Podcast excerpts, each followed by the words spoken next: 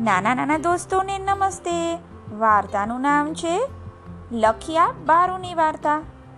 અરે બાળ મિત્રો, બધાને થતું હશે લખ્યા બારુ એટલે શું? બાળ દોસ્તો એ તો વાર્તા સાંભળશો ને એટલે સમજાઈ જશે. ચાલો ને વાર્તા સાંભળીએ. એક હતો વાણિયો, પણ તેનામાં સમજણ ઓછી.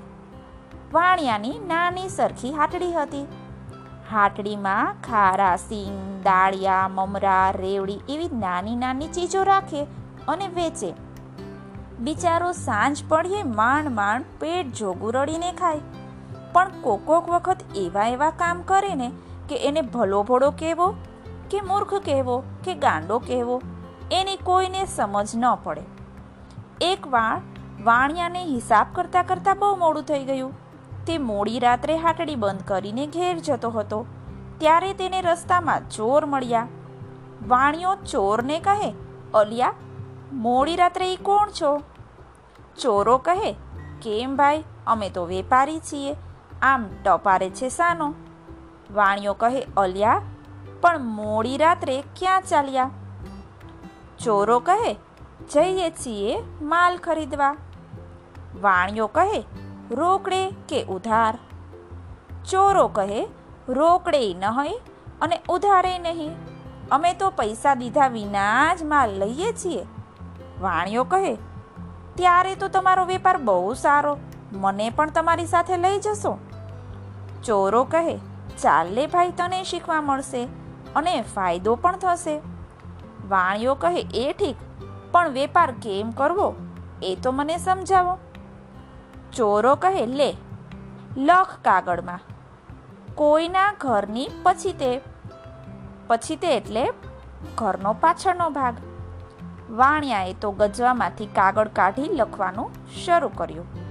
લખ્યું, કોઈના ઘરની પછી તે ચોરો કહે, લખ. હળવે હળવે કાણું પાડવું. વાણિયો કહે, લખ્યું. હળવે હળવે કાણું પાડવું. ચોરો કહે ધીમે ધીમે ઘરમાં જવું. વાણ્યો કહે, લખ્યું. ધીમે ધીમે ઘરમાં જવું. ચોરો કહે, લખ. જે જોઈએ તે ભેગું કરવું. વાણિયો કહે, લખ્યું. જે જોઈએ તે ભેગું કરવું. ચોર કહે, લખ. ન ધણીને પૂછવું. ન ધણીને પૈસા આપવા. વાણિયો કહે, લખ્યું.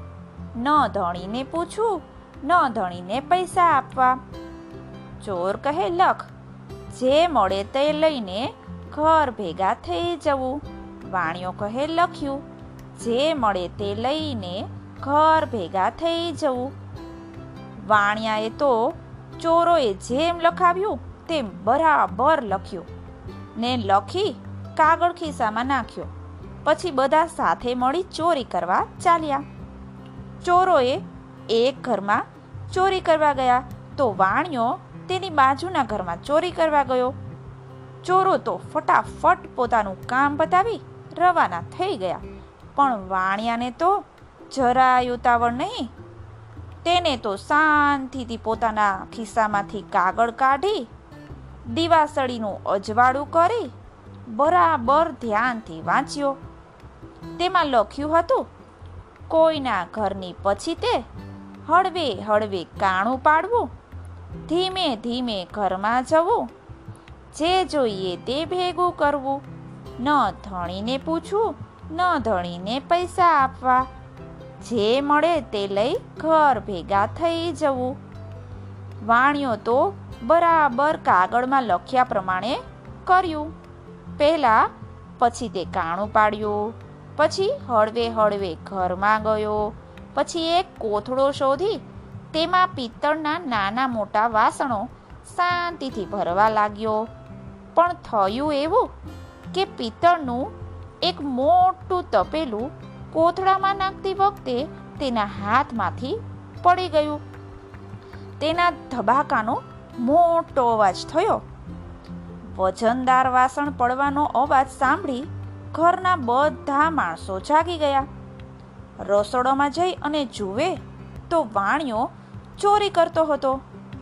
બધાએ ચોર ચોરની બૂમરાળ મચાવી, તેને પકડી લીધો ને પછી મારવા લાગ્યા. વાણિયો તો વિચારમાં પડી ગયો, પણ માર ખાતા ખાતા પોતાના ખિસ્સાનું કાગળિયું કાઢી જેમ તેમ કરી ફરી એકવાર વાંચી લીધું. પછી તો જોશમાં આવી ગયો, બધા તેને મારે ને તેમ કૂદતો જાય. ને જોર જોરથી બોલતો જાય. એ ભાઈ, આ તો લખ્યા બારું. એ ભાઈ, આ તો લખ્યા બારું.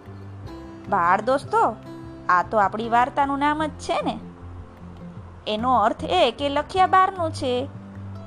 ઘરના માણસો તો વિચારમાં પડી ગયા અને મારતા અટકી ગયા. એલા, આ તો શું બોલે છે? વાણીઓ કહે, ત્યારે હું કાંઈ ખોટું કહું છું? લ્યો, આ કાગળ વાંચો. તેમાં ક્યાંય માર ખાવાનું લખ્યું છે? આ તો તમે લખ્યા બારુનું કરો છો. પછી તો ઘરના માણસોએ કાગળ વાંચ્યો ને સમજી ગયા કે આ ભાઈમાં મીઠું જ ઓછું છે અને કોકનો ચડાવ્યો ચડી ગયો છે. એટલે વાણિયાનો હાથ પકડી ઘરની બહાર કાઢી મૂક્યો. બાળ મિત્રો, વાણિયાને તો કોઈએ ચડાવ્યો તો ચડી ગયો. પોતાની સમજણ તો વાપરી જ નહીં. એટલે તો માર ખાવો પડ્યો. ચાલો, ફરી મળીએ.